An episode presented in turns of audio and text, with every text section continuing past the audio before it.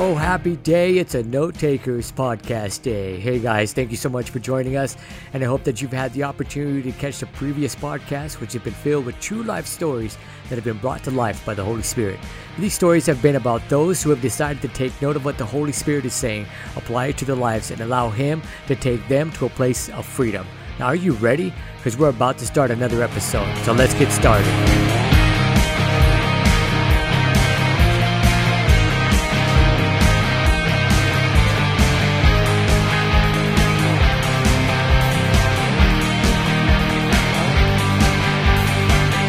Hey, good morning, good afternoon, good evening, or happy midnight. Whatever time of the day that you are in right now is the best time to listen to a Note Takers podcast episode.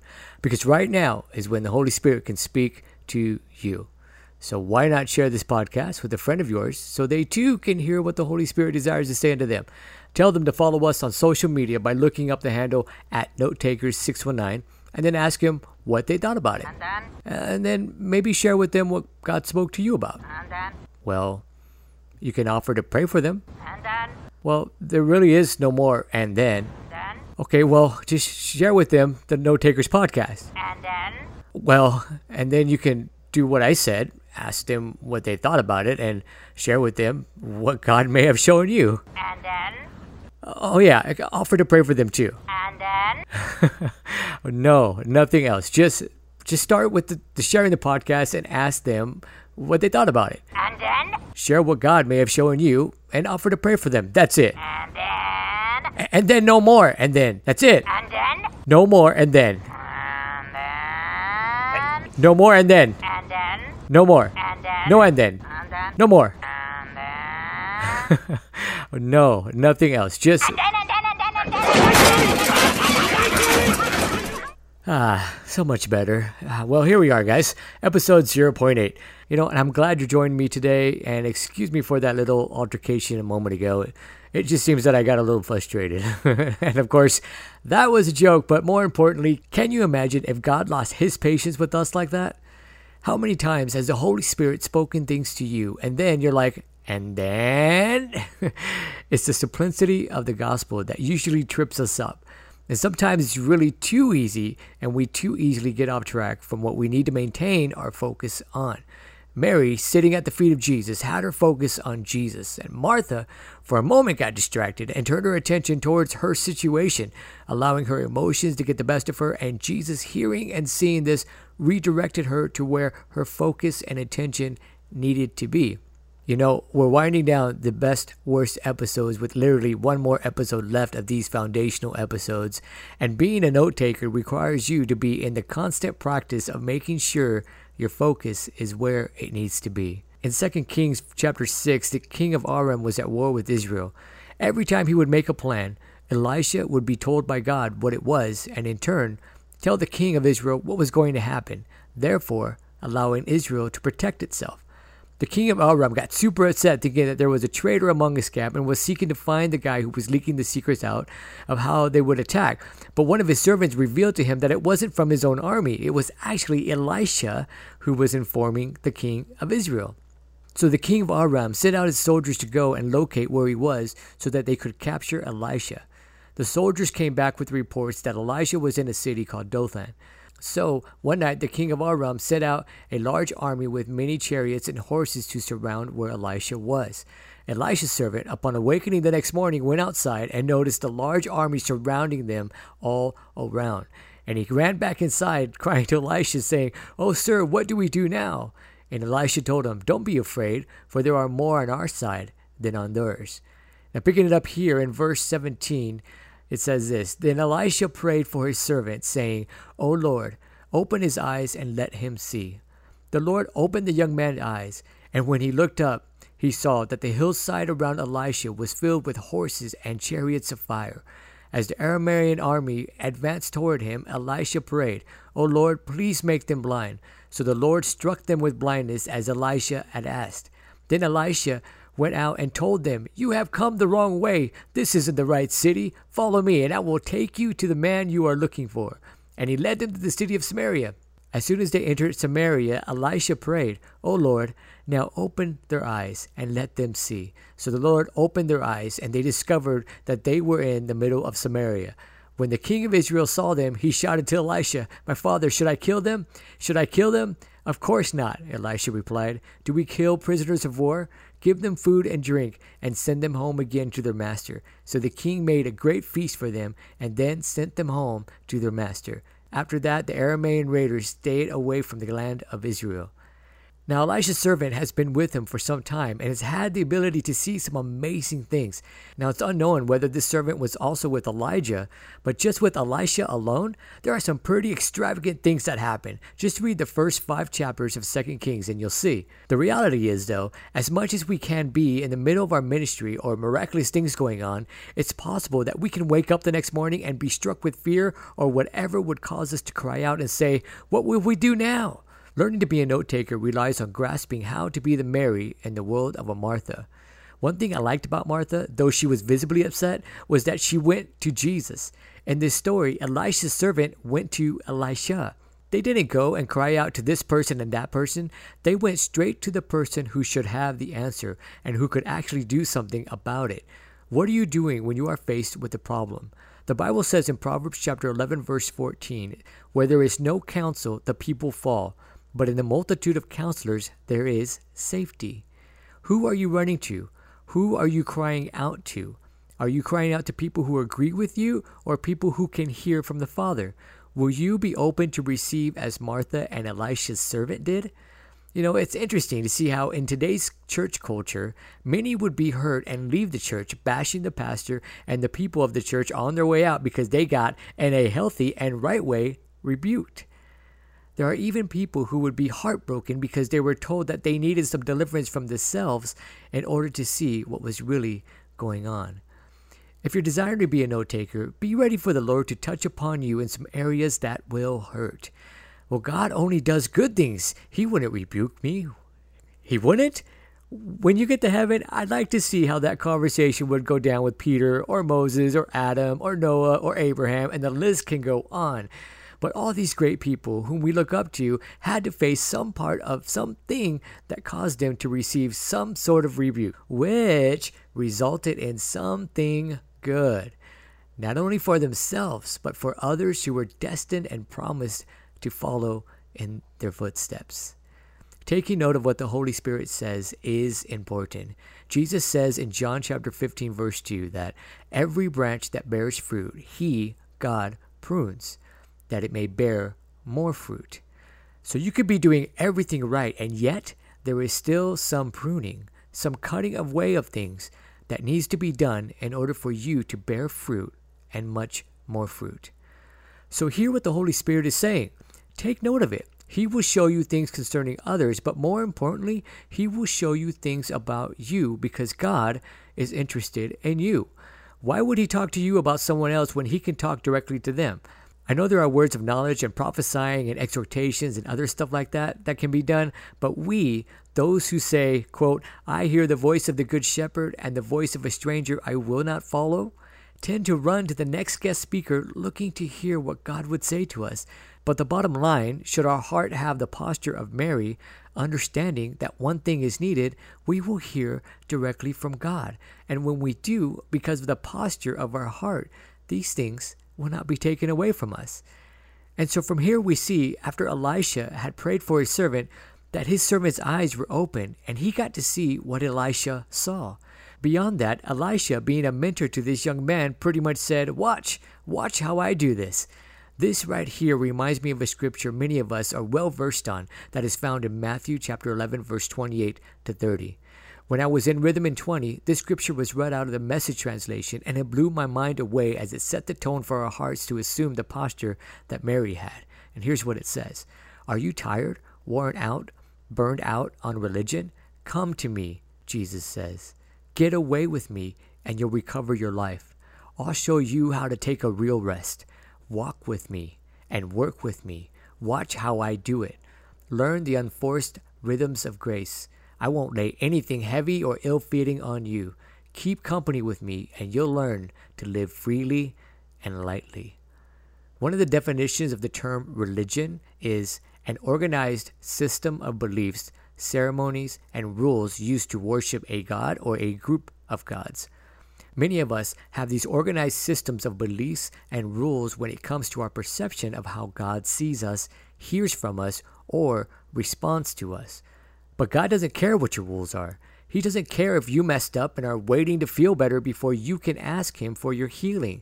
He is not waiting for you to call out to Him. The fact is, He already reached out to you. And though you stand afar off or close but not too close, He's still inviting you by saying, Come to me. Get away with me. I'll show you. Walk with me. Work with me. And you'll learn to live freely. As Elisha prayed for God to blind the army that came to capture him, he spoke to them, which, if you think about it, had to be the greatest prank ever pulled off. Elisha's like, Yeah, I know where you'll find the guy you're looking for, and literally led them around. This great army, as you can imagine, being paraded around as they went to, quote, the right place to find the guy that was right before their eyes. Give me a break. What did Jesus do?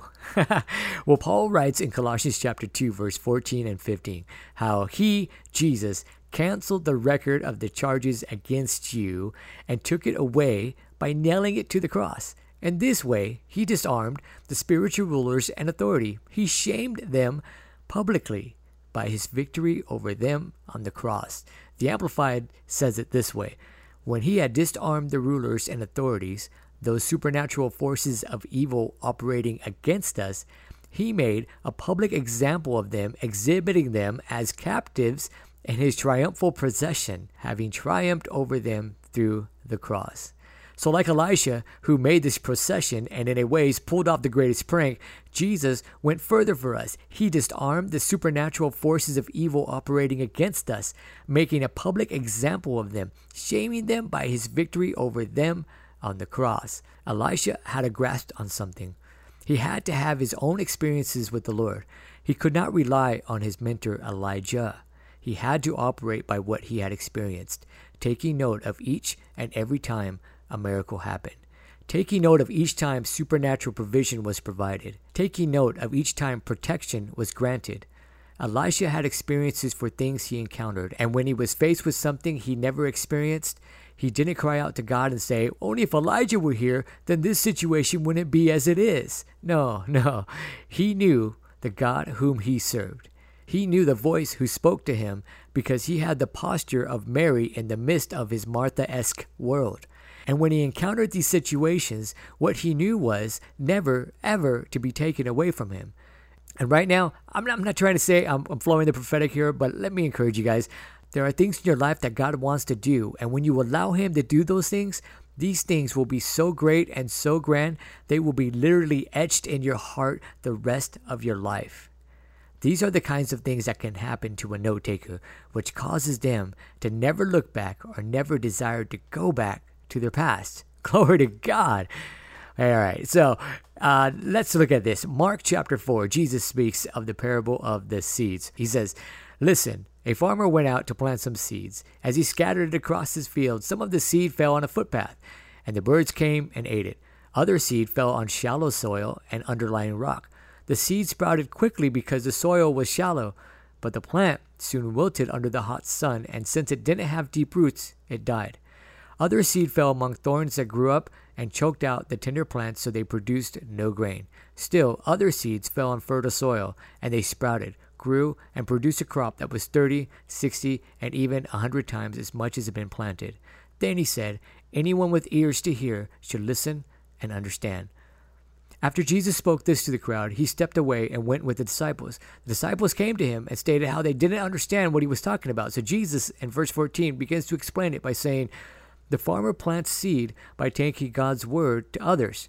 The seed that fell on the footpath represents those who hear the message only to have Satan come at once and take it away.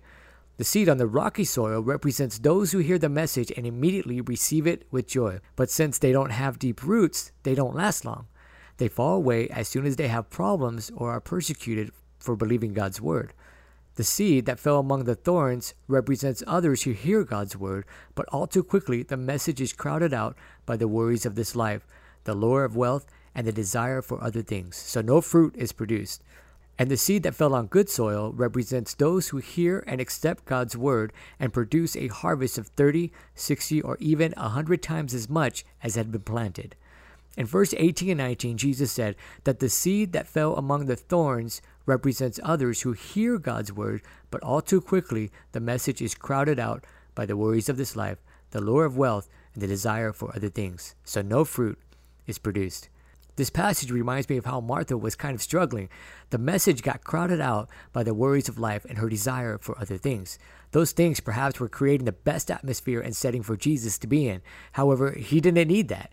This passage also reminds me of myself. I allowed the message of how much God loved me to get crowded out because of my desire for other things. These things being approval by others and trying to be someone else. But God didn't need that. He wanted me to be me and Him, receiving and accepting what I needed from Him.